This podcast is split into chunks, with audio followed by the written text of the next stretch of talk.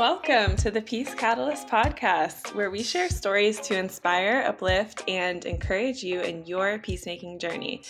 I'm Becca Tyvel, and I'm working with Peace Catalyst here in the Washington, D.C. area. And as always, I'm joined by my wonderful co host, Allie Bernison. Hi, everyone. I'm Allie, and I am with PCI in Los Angeles, California. So, we always say it, but if you enjoy the Peace Catalyst podcast, please do us a favor and take some time to rate and review the, the podcast on Apple Podcasts. It helps boost our visibility and encourages others to give us a listen. Thanks, everyone. So, this week we had a wonderful conversation with PCI's very own Peter Anderson, who is based in Minneapolis, Minnesota, along with his wife Liz. And together, they're equipping community peacemakers and collaborating with others for racial justice and healing. Drawing on their experiences in community organizing and development, interfaith peace building, and contemplative spirituality, they're weaving together internal and external liberation alongside their neighbors, fellow activists, and people of faith. Peter leads trainings in conflict transformation, nonviolence, trauma awareness, and healing, as well as community based peace building. So we're super, super excited to get into the conversation.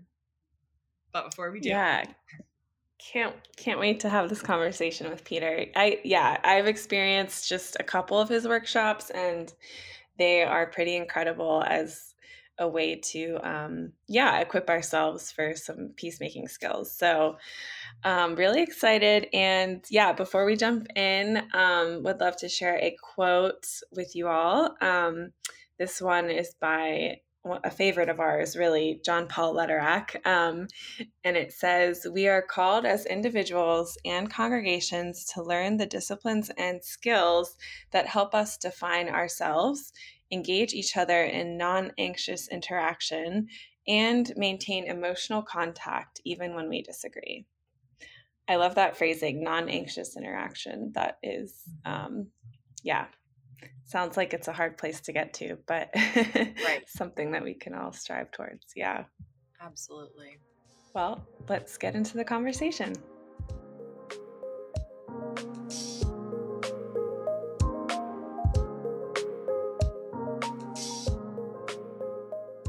Welcome, Peter. It's so great um, to have this conversation with you today. And um, I know we've had you on the podcast before with your wife, Liz, talking about um, your peace building work there in Minneapolis. Um, but really excited to have, yeah, more conversations and dialogue around peace building um, formation and training. So, could you just give us a little just a quick background since we've probably already heard it. And if you haven't, you should definitely listen to that episode with Peter and Liz. Um, but just a little bit of background on who you are and what you do with Peace Catalyst. Mm, yeah, absolutely. Thanks for having me back, Becca and Allie. Um, yeah, so my name is Peter, and I have two roles with Peace Catalyst. So um, I am the Director of Formation, um, which basically means within Peace Catalyst, I get to put a lot of my time and energy towards thinking about both how staff in the organization and then how kind of our partners and our wider network and the churches we're working with um, outside of the organization. Um, how do we form them as peace builders? And that involves with some of the spiritual formation, but also the very practical skills of like how do they look at their relationships and their communities, um, and yeah, have some tools to be able to make peace in those settings.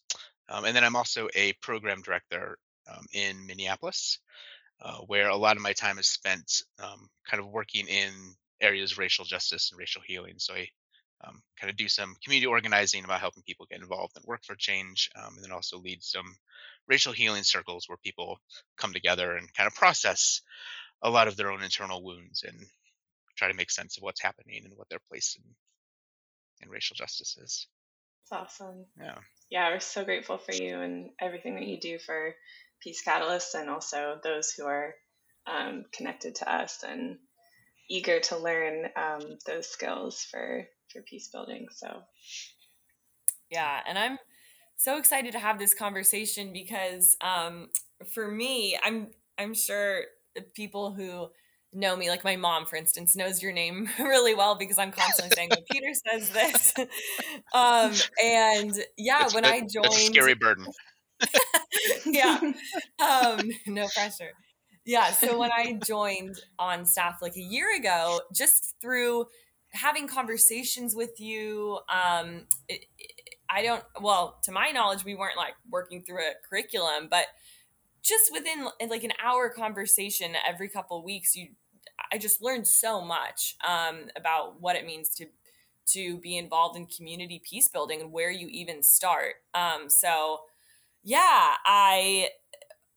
So then it leads me to this question: like, where did where did you learn? Like, who did you learn from? Is there one? Have there been ex- particular experiences or um, particular peace builders or or theories? Like, what? Where exactly do you draw?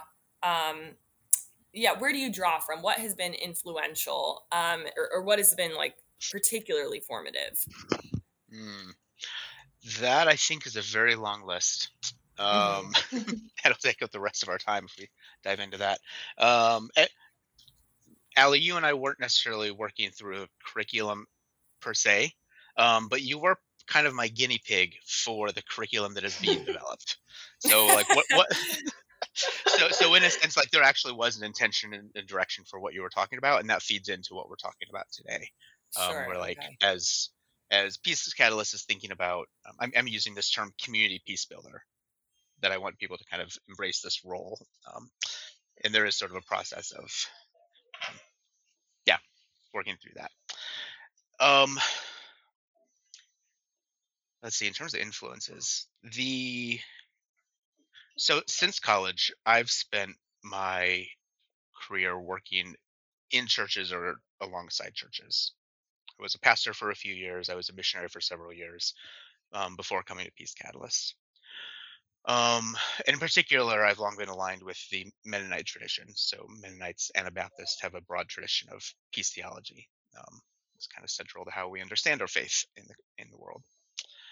Um, but then along, also alongside doing a lot of wanting to equip and mobilize churches to engage their communities and like actually make a difference where they are. I've always been in settings um, that's had a strong emphasis on on place and the community around them.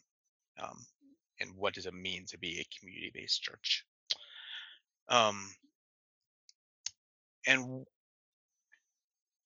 i think at the heart of that for me has always been wanting to mobilize lay people the christians in the pews the regular congregation to um, get a lot of the peace work and a lot of the pastoral work even before i was talking about peace um, a lot of the missional work something that was done by the whole congregation and not just the paid clergy or experts at the top.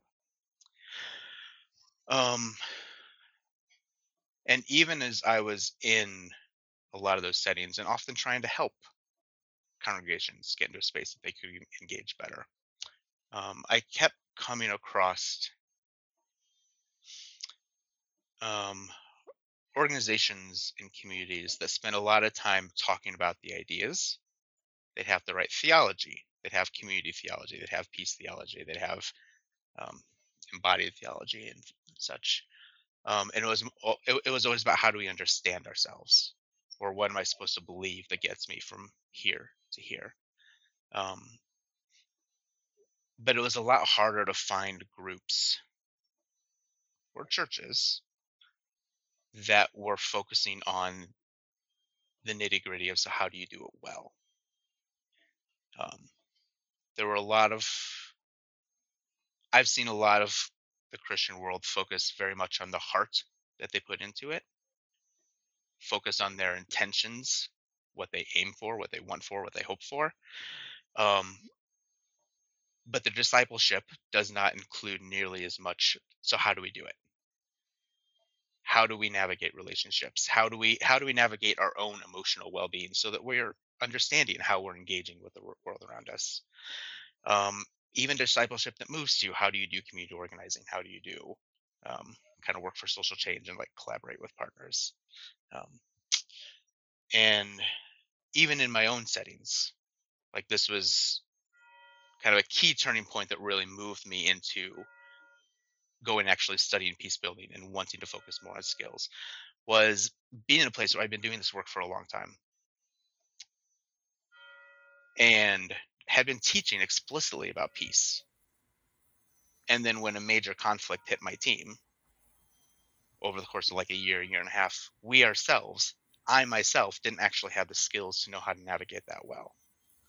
And even spending all of our time talking about it is still imploded in in our context. Um, and we ended up coming back to the U.S. because of it. Um, and it that really stood out for me that there needed to be something a lot more substantial underneath mm. that. Um, so in, in, terms of two influences, again, long list. Um, coming from the Mennonite tradition, um, there was a lot that I got from from my seminary, the Anabaptist Mennonite Biblical Seminary um, in Elkhart, Indiana. There's also a lot of peace building resources, particularly around trauma, but also a lot of conflict transformation, um, and other stuff coming out of Eastern Mennonite University, um, their uh, Center for Justice and Peace, peace building. Um, one of the significant influences, both from my professor um, and then just kind of the whole tradition, is John Paul Lederach, and we talk about him frequently in um, Peace Catalyst. Um, but yeah, several others. It there. There's also been a lot as I've gotten more connected with activists here on the ground, and particularly various streams of the Black Liberation Movement here in the U.S. and in Minneapolis. Um, communities that are really trying to think about so what does like healing justice look like what does holistic peace look like in particular what does it look like to have peace where you can't rely on the authorities you can't always want to call the police because that's not as healthy for the community um, so really having to think about how do you, what do group dynamics look like? What does personal change look like? Um, what does community care look like? And being able to look out for each other and support each other and have a much more robust idea of um, how a neighborhood cares for itself and how everybody in the neighborhood is supposed to be involved in that because it can't be a outside top down sort of fix so lots of influences hmm. I'm curious as you're as you were sharing about being connected to churches and in terms of theory and belief systems and, and, theology it's you know there, there's a healthy understanding of what it means to be firmly rooted in one's community. But then in terms of practice there's um yeah we the churches you were connected to kind of missed the mark. And I think that's a fair critique of the church at large. I'm wondering, as you were seeing that reality play out, however, however you saw that playing out, was that something? Was that painful? Was that difficult to see and come to terms with, or, um, yeah, was it was it like? Yeah, I'm curious about that. Or, mm. um, I don't know that I experienced it as painful until until my own lack of skill and my own team's lack of skill became apparent. Um, because before then, I think I was still very much in that sort of, you know, like you need some skills. People talk about it. You learn from and network with other organizations doing it. So it's not like anyone's out there doing this without any sense of what they're doing. Like people understand that they feel kind of helpless if they don't know at least what a, a couple of first steps are. Um, but often having those few basic concepts or those first few steps can build enough confidence that then organizations or churches can think, okay, we have enough to get going. We don't really need to spend, invest a lot more time. We don't need to invest a lot more resources in going deeper. Or if we do, the pastor needs to know it, or the paid organizer needs to know it or the expert who's coming in from the outside but that doesn't need to mean that doesn't mean that peace building skills are part of our broader formation for the church um so yeah so i mean for most of my career i was in that camp where like we need to know enough and i was i was winging it along with everybody else hmm. um and it, it, it really took a lot of that personal conflict and personal crisis to recognize like oh i am really missing something here and that kind of pushed me to start asking so who is doing this well? Not who's talking about it well but who's doing it well um, and wanted to go learn from them. Sure. Hmm. that's such a good point because i, I feel like um, yeah like peace building is like it's a i don't know. Would you say peter that becoming a peace builder is adopting like a way of being and a way of life that like requires skills? Of course you need to build skills to live that out but in terms of like yeah like does that make sense? Like it's not just like something you pick up and do but it's like a way of yeah becoming or something like that. Mm-hmm. yeah. Um yes and. The maybe a so a parallel for this. It's not even a parallel it's part of the conversation um, that i've had frequently in past months is looking at say like the nonviolence movement as a whole. Um, nonviolence is a stream that has a lot of different branches a lot of different streams of thinking in it um, some of those streams focus very much on that personal transformation, that nonviolent orientation, that embodied nonviolence. This is who I am and how I interact with the world. And then there are other streams of nonviolence that focus very much on the strategy, the specifics. Like you don't have to be a pacifist, you don't have to be personally, ideologically committed to nonviolence, but you just need to understand that maybe this is the strategy or these are the techniques that work best to cause social change in this context. Um, and those two need to come together.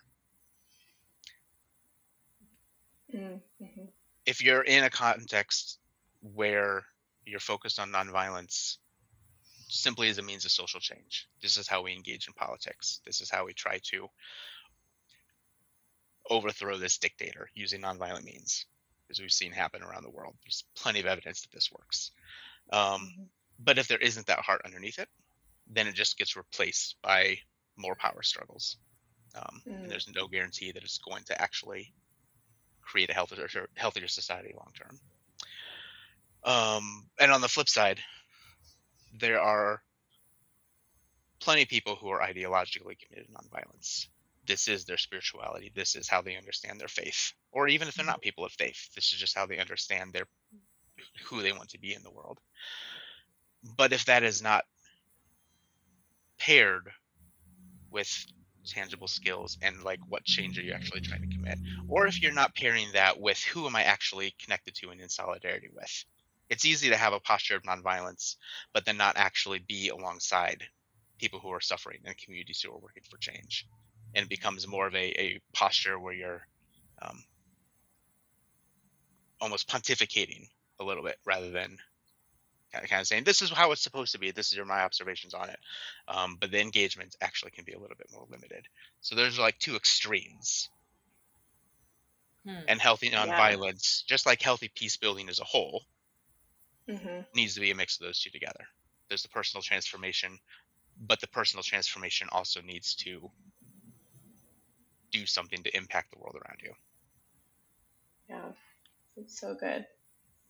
Yeah, I I I I feel like that's such a good, um, yeah, that makes a lot of sense because I, you know, I also think sometimes this, I think in both realms, like the, the doing and the being, like peace building can seem kind of like esoteric or like, you know, people who maybe think like that doesn't how I, I don't really fit with that. Like i can't really i don't think that way or like i can't be a peace builder because i'm you know i prefer to address issues using some level of force or i think that that's you know like things like that like or even just this within the doing realm of like having the knowledge or having the skills of peace building is almost like you know we're going to let these people do that. Like but that's not for me if that makes sense how do we sort of like yeah bridge the the gap and um, maybe yeah, invite people in who are, are feeling that sort of um,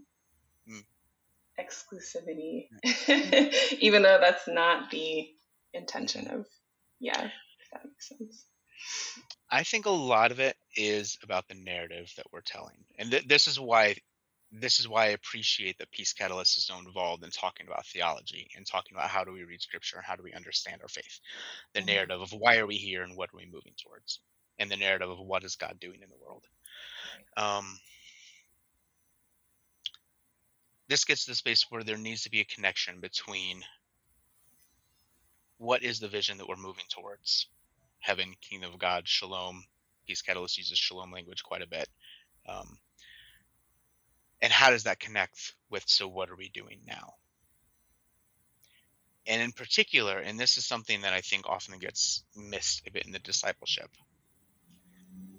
is the idea of trajectory or movement. A lot of times theology is talked about so here's the vision that we're kind of waiting for god's going to come and do it. We just got to wait until this happens or this is what we're dreaming of this is what our faith is what we're hoping for um, and then there are these like tangible virtuous things of so this is what we do now you know we we we feed the poor and we we help people when they need it and we're kind to each other and we love each other um, but it's so often just about this is how you're supposed to behave and how you're Mm. supposed to care for each other and it never gets into the why Mm. It never gets into you. so what are we actually trying to change in ourselves to do this what are we trying to change in our relationships in our church community so that we look a lot more like the kingdom of god that we're dreaming of so that we look a lot more like the sh- shalom that god is calling us towards that god is creating in the world um, and then that scales up to the community level like it's great to go and help people who don't have housing who need food um, who need financial assistance. But if just helping people who are in dire need is where it ends. And there's not this trajectory of okay so how do we engage in other parts of society to um, how, how, do, how do we move upstream and stop people from being thrown into the river? I can't remember whose quote that is. Is that desmond tutu? Yes. I can't remember. I like that. i should look that up But I don't know. I Yeah, know. how, yeah. how do how, how do how do we how do we stop just pulling people out of the river when we see they're in Right. trouble and move and move upstream Yeah. to figure out why they're being thrown in the first place and put an end to that and that step of moving upriver and looking at the bigger picture and the skills of how do you root out the violence and root out the trauma and heal the trauma and root out the underlying causes of our personal violence of our the violence we experience in our churches or the conflict we experiences and tons of social violence we experience Mhm. um, that's the trajectory of discipleship of moving towards shalom that this points to and we can't do that well without adding the skills in also Right. in my experience, that what you were just describing of moving further upstream and examining institutions, systems, like when you start to break apart, when you start to do that work, that's when it gets scary. At least, and I'm speaking from my own experience, that's when it gets scary to some um, people of faith, to some Christians, to the church. But again, not, yeah, it, this is just in the way I've seen, um, or, or what I've how I've seen the church interact with mission or with community engagement, however you want to put it. Um, but it's so much easier to do the individual one to one feeding ministries or like why is that? Why why when we're talking about taking on a system does it get like okay whoa like this is too progressive it's it's like labeled something else and it's it like doesn't belong in the church it belongs in the political realm and it's not um is it because our culture it does it have something to do with how like the interplay of um yeah how how how community work um or community engagement interacts with our individualistic culture and just how we see perp i don't know yeah Mm. I think there's a lot of different layers to that. Um, Sure. And, and part part of it, I think, is this this big political dimension that you mentioned, particularly here in the U.S. Um, where if you're doing anything that seems like it's going to get lumped in with social justice, then it gets labeled with things like critical race theory or mm-hmm. Marxism or wokeism. And segments of the church is like, well, no, those are trigger words, so we're just going to not deal with it. That's not what the church is here for. Um, and they those congregations have political particular political narratives and particular theological narratives that just have a very limited view of what they're supposed to be doing and what they're engaged in. Um, I think a lot of it though is about it's still about the discipleship and the narratives that the churches tell, in that, um, and where they put their energy a little bit. So, like one of one of the key dimensions of this, and this gets back a bit to what Becca was asking about kind of accessibility and something that like makes it easy for people to enter into. I want to teach, I want Peace Catalyst, I want everyone to teach and learn a whole wide range of peace building skills. But people have limited time, limited attention, limited capacity. If someone has the time or energy to really full time devote themselves or half time devote themselves to being a peace builder and wants to go hard into this as like a professional thing, please come talk to us because we want to talk to you in Peace Catalyst. Mm-hmm. Um, but that's not all that we want to work with. So there is also this question of collective capacity, where it's not just one person learns all the skills and then there's icon of peace building in their community, but it's a how do you do this as a small group? How do you do this as a church? Where mm-hmm. it it needs to become both where churches are putting their resources and in the stories the churches are telling. People don't have the imagination for this because they're not in communities that are telling stories about it. They are not. They're not developing um, the moral imagination, to use a phrase from John Paul Lederach, of the change that could happen and what could be in the world that they're creating. Um, and so often, like resources are put towards just that like immediate aid. We're going to go help with this food kitchen. We're going to donate to this cause, this urgent thing that happened. Um, and if churches are able to start telling more stories about, so here's what could be happening, here's how we align with with groups who are trying to create deeper, longer lasting change. And then they start to think, how do we resource the congregation? Mm-hmm. So maybe we have a team over here who actually knows a lot about social change and activism, and they actually have some key partnerships in the, in the community who are helping to move that along. And they, they have the expertise. That doesn't mean the whole congregation needs the expertise in it. And then you might mm-hmm. have this group over here who's like, oh, they are all about showing up for people who are who are on the streets or who need food right now, and they are they have some training to both do that relief aid well and also deal with some of the trauma and the counseling that goes along with it so they can be a present at the moment. Um, the churches take a collective capacity approach, then you can still have a whole congregation that views this sort of practical skill, this practical trajectory of change as part of their embodied discipleship, as part of their practical work of who they are in their world, in their community. Um, without having to make it each person's responsibility to know everything because mm. that becomes really overwhelming. Right. Right. Yeah, you're kind of painting a vision of beloved community right there in a way. Yep. There's a lot to yeah. that. They're they're yeah. As, as I said, so like a lot of where I'm coming from here, one of my big streams has been connecting with marginalized communities and learning from marginalized communities who have had to figure out how to care for themselves and care for each other without a whole lot of outside support. Um, right. So both in, in Christian settings and in non-Christian settings, there's a lot of examples of people who have had to figure out how to do this well. So there's plenty to learn from. Mm-hmm. Yeah, and I, I love what you're saying about having that learning. Yeah, like having peace building be part of the structure of a community like not just having individuals but having it being part of the main message that people are getting because it's yeah like if they're not hearing it from um, the pulpit, then I think it, like you said, it's hard to imagine um, or to even just have that be part of your consciousness mm-hmm. as you're, yep. yeah. Yeah, and, and I'm very excited that Peace Catalyst has been working a lot on that over the past couple of years.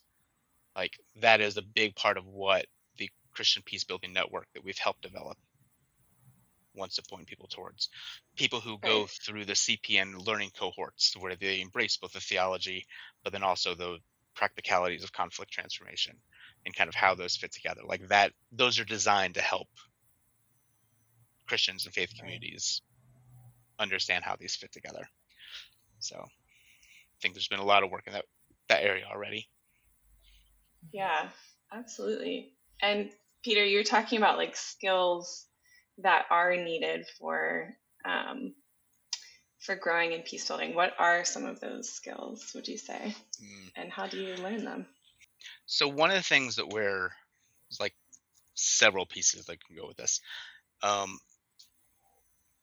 pci's community peace building process itself like just a very simple template for how we want people to engage with their communities.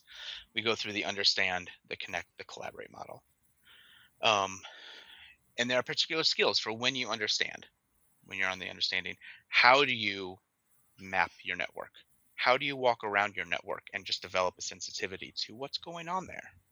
How do you research? How do you ask questions? How do you meet people?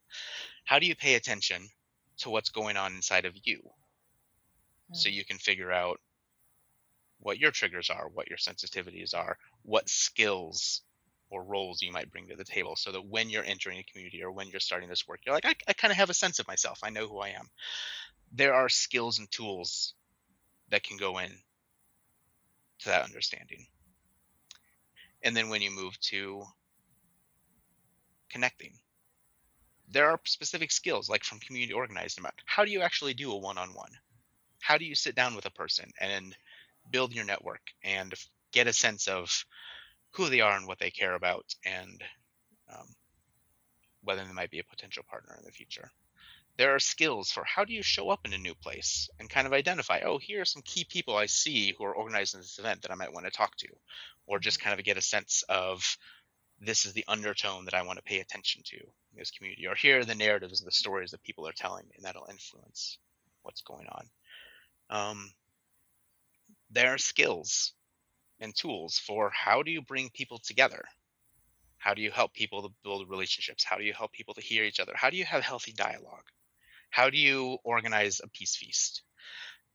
How do you even develop the intercultural skills, the cross cultural skills to talk to someone who does not look like you, comes from a different faith or background than you, um, and both build trust and build a relationship, and then get to the point that they want to collaborate with you and start doing things? Um, and then when we move to the collaborate, I really want to paint a broad picture of what community peace building could look like because it involves doing community aid where you're responding to immediate needs. Oh, there's violence. Let's show up. Oh, there's unhoused people. Let's show up and figure out how we support them. This like immediate dire need where people need some help or relief there is community building. We're like, okay, there's a lot of siloed communities in our neighborhood. There's a lot of communities that don't talk to each other, or maybe there's some conflict in the midst of them. How do we do community building where we bring people together and just build these relationships? Mm-hmm. Because without networks of relationships, nothing else can grow out of that. Communities need ties within it that support it. Um, and there's a whole lot that goes into community development where you're looking at your neighborhood. And this this is all collaborative work different dimensions of collaborative work. And it's the lens of like what do you look at in your in your neighborhood to say with your partners what do we need right now? Where do we need to put our energy and our resources? Where do i want to show up? So community development is goes from hosting the community garden to um, teaching english as a second language all the way to let's have a organize an apartment building and we'll buy it specifically for low income residents or affordable housing. Um, so from like very small scale stuff to like entire neighborhood transforming dimensions. Um, and then there's this piece of community activism.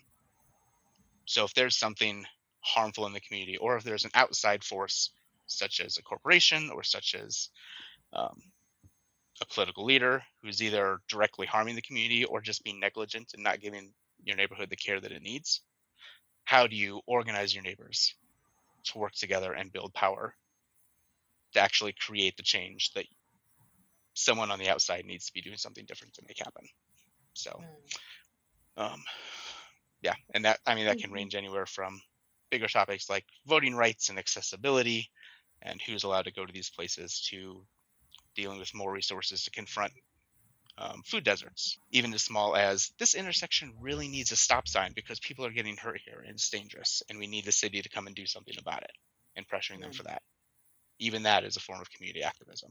Yeah, I think um, in the context of thinking of yeah, all kind of the holistic um, approach to peace building and looking at all these different things, like you're saying, affecting the community and understanding your own role in that place. Like, what is my role as a, you know, a white woman in a place where I'm trying to collaborate with those seeking mm-hmm. um, racial healing and justice? Like, mm-hmm. and how, yeah, I think that's, and that could be a harder question actually is, it's, yeah. It's a, it's a hard question, but it's an essential one. And it's one that if we don't start with that, then it all becomes so overwhelming that it's really scary to get into it because we don't know where to mm-hmm. start. We don't know who to talk to. If we don't start with the question of, so who is my community? Like I can look at all of Minneapolis or I can look at all of the problems in the US. But if I don't start with what community am I part of? Who am I in relationship with?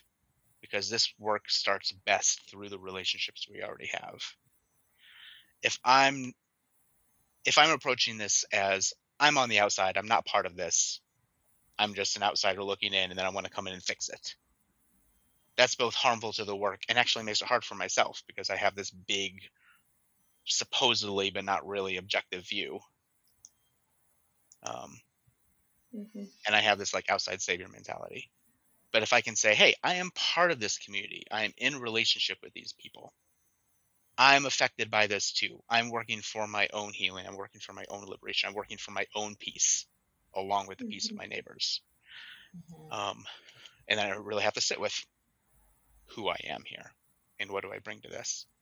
Then it helps add a lot more clarity of just where to start. So, and that, and and I mean that's mm-hmm. always the first question you want to get to is where do you start? What are the first couple of steps? Yeah. Yeah, it's so good.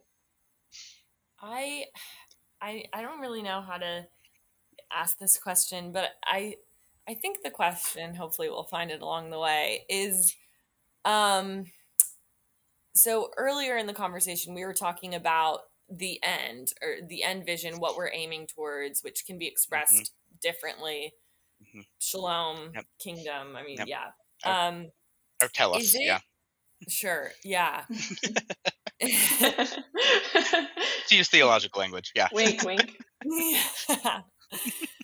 Is it so I know that we can do this work in partnership with others, and that's the goal. Hopefully, you know, you're doing it in partnership with a, a diverse community, a community, you know, with diverse skill sets and um, coming from different backgrounds, and um, that this is inclusive work incorporating an entire community. But um with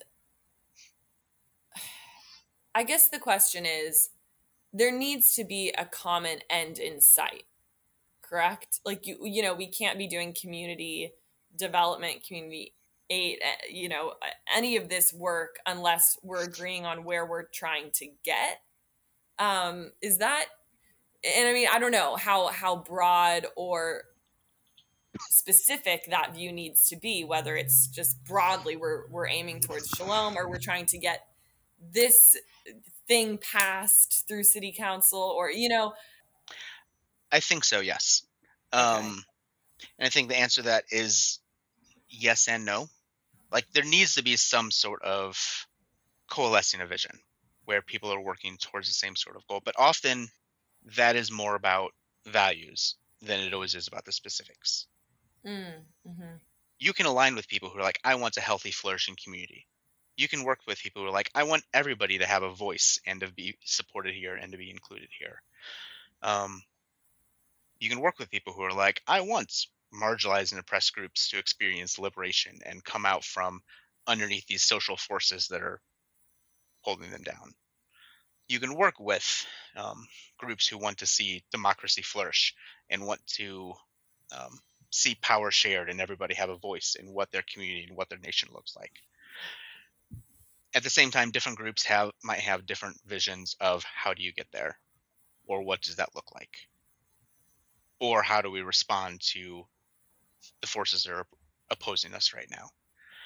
Um, and so, particularly from a community organizing perspective, like a lot of organizing is about holding on to your vision of what you're working towards and then finding the people who are ready to go with you on that next step.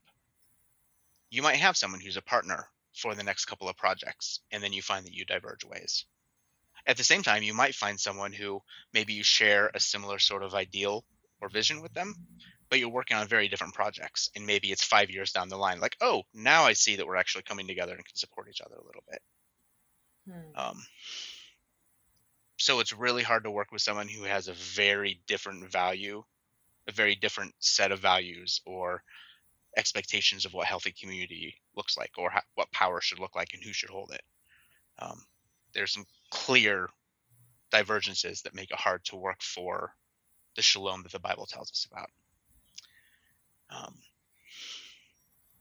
but in terms of actual partnering, that's the thing that kind of comes and goes all the time how is what you're talking about there different or yeah similar to i know that in our conversations in the past we've talked about this how um in my early days with peace catalyst when i had a vision of um organizing some sort of program or um yeah it really didn't have legs yet but um something with muslim and christian youth i yeah, that's kind of my vision. And then once I started following the steps that you gave me, it's like, okay, that's actually maybe not um, what the the highest need is in the community or just what people are invested in already. Anyway, um, but as I was having conversations in my early days, I got a lot of feedback from people in my church or just that I was connected with um, through other places in, within the community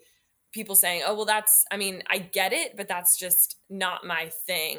Um, it's like not really the thing I I care about. My thing is this." And I mean, there are so many ways we can be peace builders in our communities. Mm-hmm.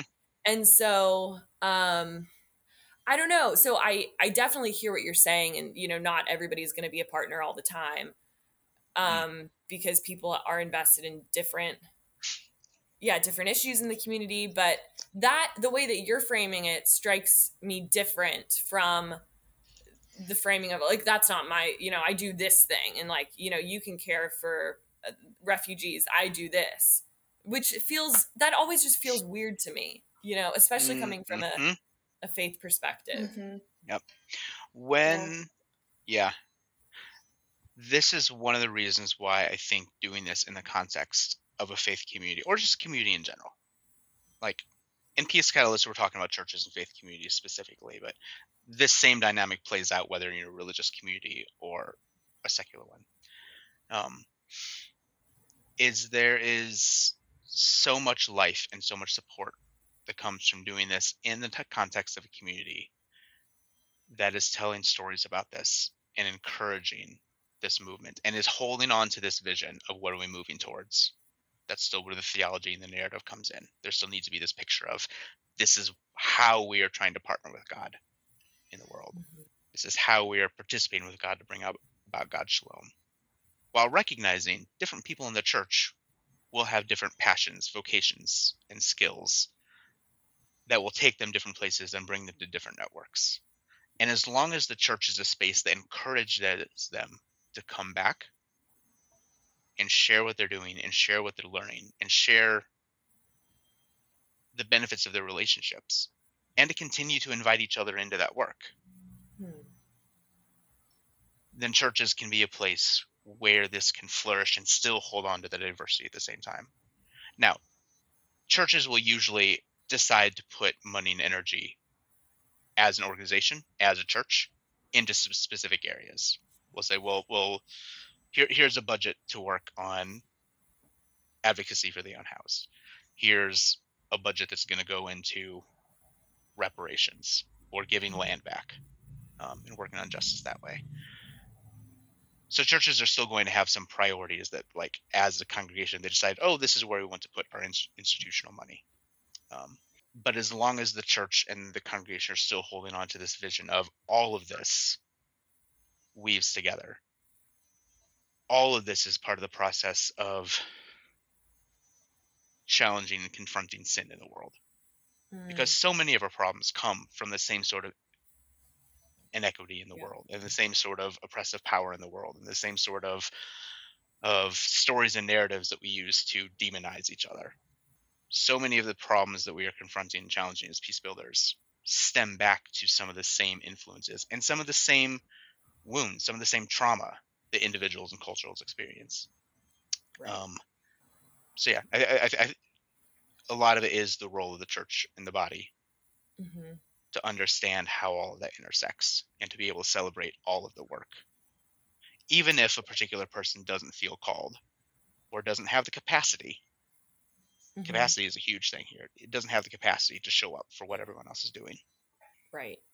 Right. I, I love how you're saying that, Peter, because it's like, yeah, like holistically celebrating all these different mm-hmm. ways that people are contributing to shalom or um, living into their their passions and their skills and um, where they feel called. And I think, yeah, I feel like from like my my perspective, it's like, can we share the understanding part of like I may not be working directly on this issue, but I understand how it's connected to mm-hmm. these other mm-hmm. realms of conflict and um, inequity and, and the needs for healing. So, mm-hmm. yeah. Mm-hmm. Yep. Yep. Yeah. And I mean, that's definitely, I have observed that a lot of the things that we're struggling with in community are very interrelated. You can't look at economic inequality without looking at how it's affecting education and public schools and homelessness and unaffordable housing and like all of these things you can't just you can't isolate one without kind of touching another so and then of course there's a mm-hmm. huge racial justice component to most of that um mm-hmm. and so yeah yeah so i think um being able to see that as people of faith and then also being able to to honor and respect and uplift where others are working um yeah i really like the way that you put that so mm. yeah and peter like as you're like growing others through kind of this formation work and skills training like have you found um yeah can you share maybe a story of like the impact of of those um, workshops or trainings that you've kind of helped guide people through? Mm. The give some pieces to that. I think one of them, Ali already mentioned earlier, like one of her key impacts. So like the community, the community peace building kind of process or formation process that I was guiding her through. Um, she was saying that really helped her like both totally understand differently what her place in the community was going to be and what she wanted to focus on um, and i think it had a did. yeah and, and, and my perception is it also helped her get to the connections and relationships in her place in the community now um, and mm-hmm. help her mm-hmm. kind of identify some of that um, so even that tangible of it i'm going to take as evidence of this being useful yeah um, definitely. but so one of the courses that we're running right now so there's a whole host of kind of courses and trainings that we're developing over these next several months. At the mm-hmm. moment, um, we're just wrapping up a um, nonviolent communication course, um, which it's based off of the um, a curriculum called NVC for All from an expert NVC trainer, Roxy um, Roxy Manning, and I'm doing it in partnership with a local partner here in the Twin Cities, um, Pan Winthrop Lauer, who also is a certified NVC trainer. Um, and nonviolent communication is it's both like a process, but also a worldview for how do you understand and work with communication language in a way that connects you to other people. So how do you move beyond judgments? How do you move beyond blame? And how do you embrace your emotions and understand the emotions of others and work with those in a way that connects and builds bridges? Um, and one of the key points of NVC is really learning to uh, identify what are the kind of the core emotional needs that are underneath our feelings and our Mm, judgments and to say like what mhm, what need inside of me? I need to feel safe. I need to feel like i have i, I need some agency or power in my, my world. Um, mhm, i need connection to other people or i need a sense of identity and purpose. So all of these underlying needs and then everything we do is an attempt to meet those needs even if it's not always intentional or explicit everything we do is an attempt to meet some sort of internal need. So mm, so over the course of the nvc class um,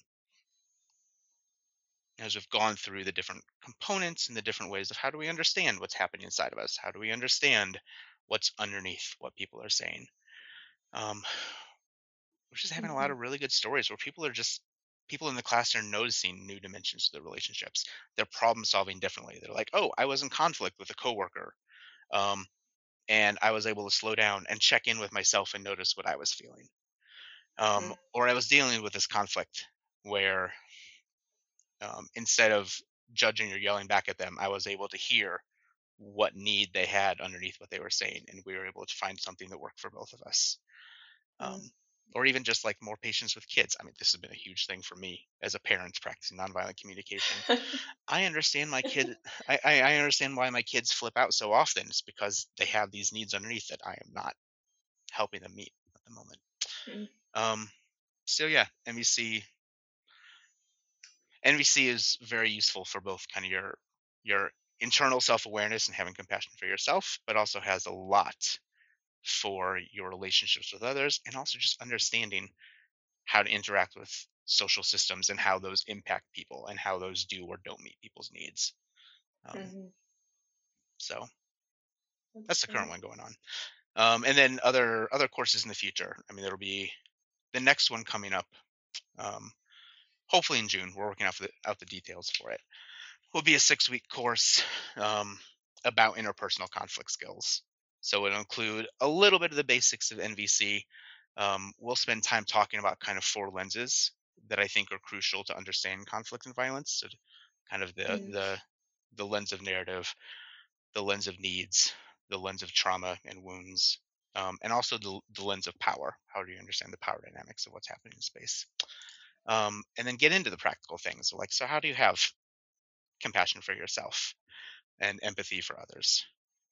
When someone's really worked up, how can you de escalate them mm, or connect with them so that they feel heard and they're able to come down and talk a little? talk about things a little bit and like that is something that's very useful in your family and your work relationships that's also something we practice and work on like when we're providing security or when we're providing safety for street protests mm, so these mhm. skills apply in a lot of different areas um, yeah, there'll be some other bits in there too. Probably do a primer on some circle process and like how to just like have healthy conversations as a group where everybody can hear each other, some other stuff like that. Um, Yeah. and then la- later on, we'll also have courses about kind of nonviolence generally, which is both the which will have both the practical side of it and um, kind of the internal visionary side of it. Um, we'll do courses on kind of how do you understand social change and social movements and how do you get engaged in those, um, and then a few others. and there's also just a lot of expertise in peace catalysts otherwise so i'm kind of excited in the future to see more staff offer courses as well so Yeah. That's so great. Yeah, I think um, a lot of those skills that you're talking about, I think we don't often know where to go to be equipped in that way hmm for building peace um, hmm and handling conflict in our own lives. Because I think, yeah, peace building, I think, is often more like how do I help other people build peace with each other hmm instead of like how do I manage my own hmm you know, conflict within myself, conflict with Mhm. people in my life. And, As peace builders, yeah. we know it's all interconnected. I have to be doing Right. I have to be doing the work with myself and in my direct relationships and in society as a whole because they all influence each other. Right. Whether Yeah. whether or not I'm doing peace building and healing in myself impacts how I interact with others and how I show up in my community. The forces that are happening in the society beyond my beyond what I can see, the social structures, the power dynamics influence what's happening with me and my friends and inside of me. Um And that's I Yeah. personally, I mean, that's something that I would love to learn more about, like from your class, because I don't think a lot of, um, yeah, like peace building people talk about those connections, Mm. or like it's hard to discover a framework for that. So yeah, I'd be Mm. excited to learn more about that. yeah, two two things I'm excited about focusing on in kind of this whole project of developing more courses. So like this is this is an initiative Peace Catalyst is doing is trying to ramp up our ability to train and equip um, peace Yeah, builders in the church. great. Um, and which we're currently having a fundraiser on, which we're trying to raise several thousand dollars, twelve thousand dollars over the next six months or so to be able to um, kind of Yep. support our ability to do that well and show up for churches and help with that. Um, but the two pieces I'm really excited to be working on. One of them is this dimension of the intersection of both understanding the inter- intersection of the personal work, the relational work, and the social work. And then you can also get Mhm. into the spiritual work and kind of the ecological work and like the whole system. Um, Mhm. But then there's also this dimension of understanding kind of change and peace building and transformation as an ecosystem, where it's not just Mm. well, I feed poor people, that's my thing, and I don't have to pay for Mm. play for the rest. But having this dimension where you understand how the activism and the development and the aid and the relationship building, everything else all fit together Mhm. to move toward this bigger change. And I'm also just excited to find ways to translate these skills that are so often used in professional settings with professional peace Mhm. builders, um, and just make make them really accessible. Yeah. Like my heart is always about how are we equipping lay folk? How are we equipping congregations? I absolutely want pastors and professionals to come to the things that we teach too. Um, Mhm. but my heart, and I th- think a lot of Peace Catalyst's heart is how do we Yeah. translate these skills so everybody is better equipped as a peace builder, as a peacemaker in their community, without needing without needing a master's in peace studies to do it. Yeah, exactly. Amen to that. And I'm so excited for everything that you're developing. And yeah, if you're listening, if you would like to contribute to that project, we will have the link in the episode description. So keep an eye out for that because um, maybe that's something that you could benefit from um, yourselves too if you're listening to this. So, um, and I remember, Peter, last year you co facilitated a workshop. Um, called it was about the from blame to mourning process. Mm, hmm um, and i just remember that was so yeah that impacted me so much on a personal level. And it also um, yeah i was able to invite a few friends from my church community and they were also deeply impacted by that. Um, so those those kinds of practical like skills and processes i think um, yeah we all need them. So Mm. it's really great to hear how you Yeah. I, I particularly want to give credit. So that particular process from blame to mourning is a nonviolent communication kind of self-reflection and healing process. Um, that one's that in particular one was um, created or at least adapted by my partner, um, my NVC partner Pan Winthrop Lauer. So I can't take credit for it. I can take credit for creating the space, but that was her process that she Sure. brought. So- yeah. No, that's great. Which is which is why Yeah. I love because we're also in relationship with a whole lot of awesome people with great skills. So it's not only what can we teach, but it's also who else can we bring in to share skills because we don't need to we don't need to hoard them or protect them because these are for everybody. Yeah, exactly. That's great. Uh, well, is there anything else, Peter, that you would like to share or give us to think about as we Mm, close out our time? I don't think so. Help us make this happen and pay attention because there will be a lot of upcoming events and opportunities to join in. Yeah, that's great. Thank you so much for your time, Peter. Thank you.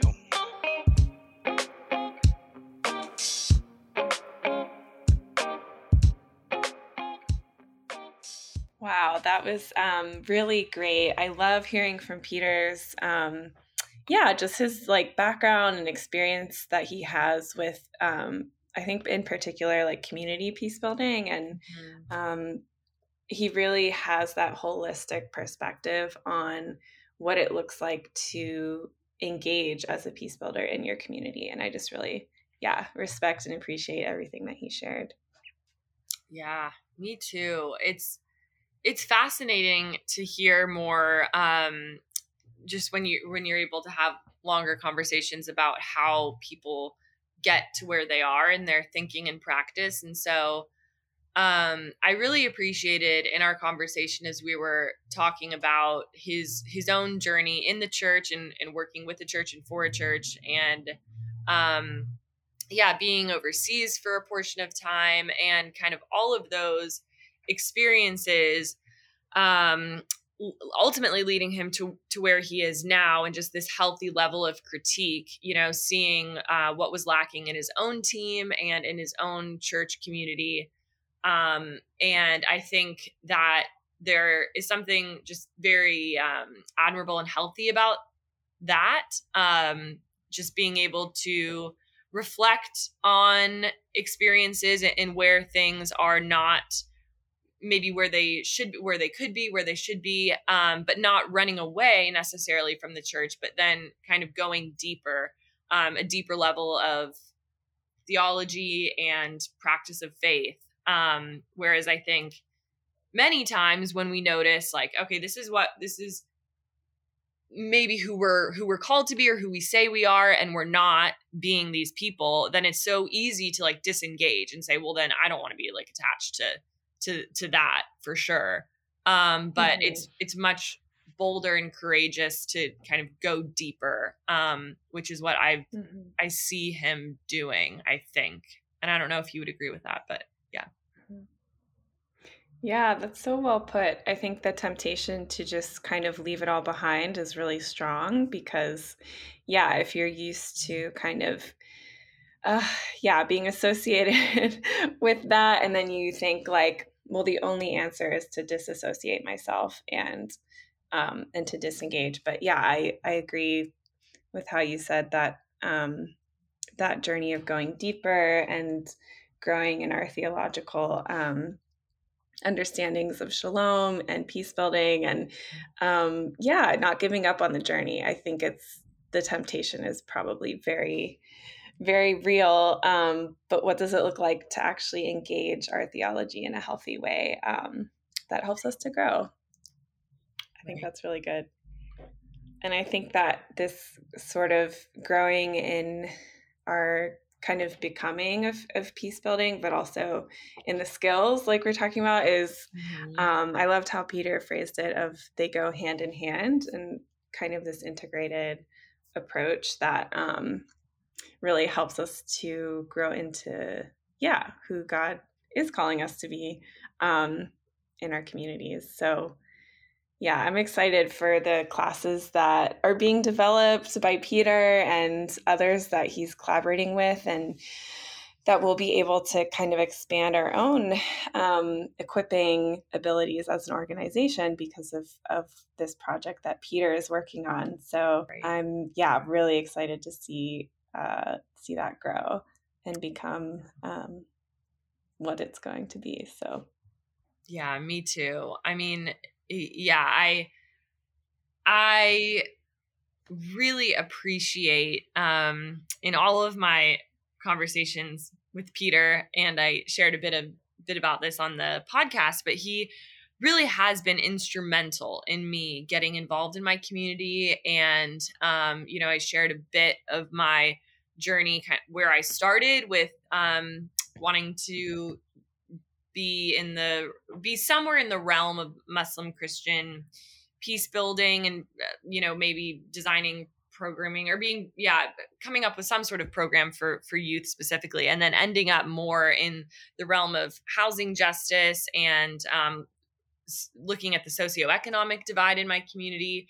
um, all of that was through just having conversations with Peter and um, yeah, like like he said, I guess I was the guinea pig, didn't know. Um, but I, yeah, I I just appreciate the way that he it's not just understanding. There's there it's not just attending a workshop to like gain more knowledge or just amass yeah amass more understanding but it actually takes you somewhere. It's like it's like taking you on a journey to get um involved in the community. It's not an an isolated process or not an isolated um I, I don't know like a lifestyle. It's not an isolated way of being. Like peace building is um intrinsically collaborative and it requires an entire community and um it's it is not just about knowledge um and so i i do appreciate that about his training uh is there is like this second crucial piece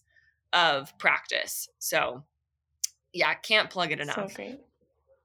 That's awesome. Yeah, and it's exciting to think like how many more people can go along that a similar journey of learning how to engage in their own communities. Um, so, yeah, and if you're listening to this episode and that sounds like something that um, you'd want to engage with, or even if you're just you care about this and you want to help it um, help make it happen definitely um, you know, consider making a gift to contribute to that project because it's um yeah it's already having an impact on mm-hmm. people like us and like you Allie you're um unbeknownst to you as a guinea pig but still that the impact that it's had um that we can actually have an even greater impact um, in the future so definitely check it out and uh, if you feel like giving to that project please please do. Please do that. If you enjoyed this episode, please subscribe, rate, and review on Apple Podcasts, Spotify, and wherever you listen to podcasts. And for more info about Peace Catalyst and to help support our peace building work, please visit our website at peacecatalyst.org.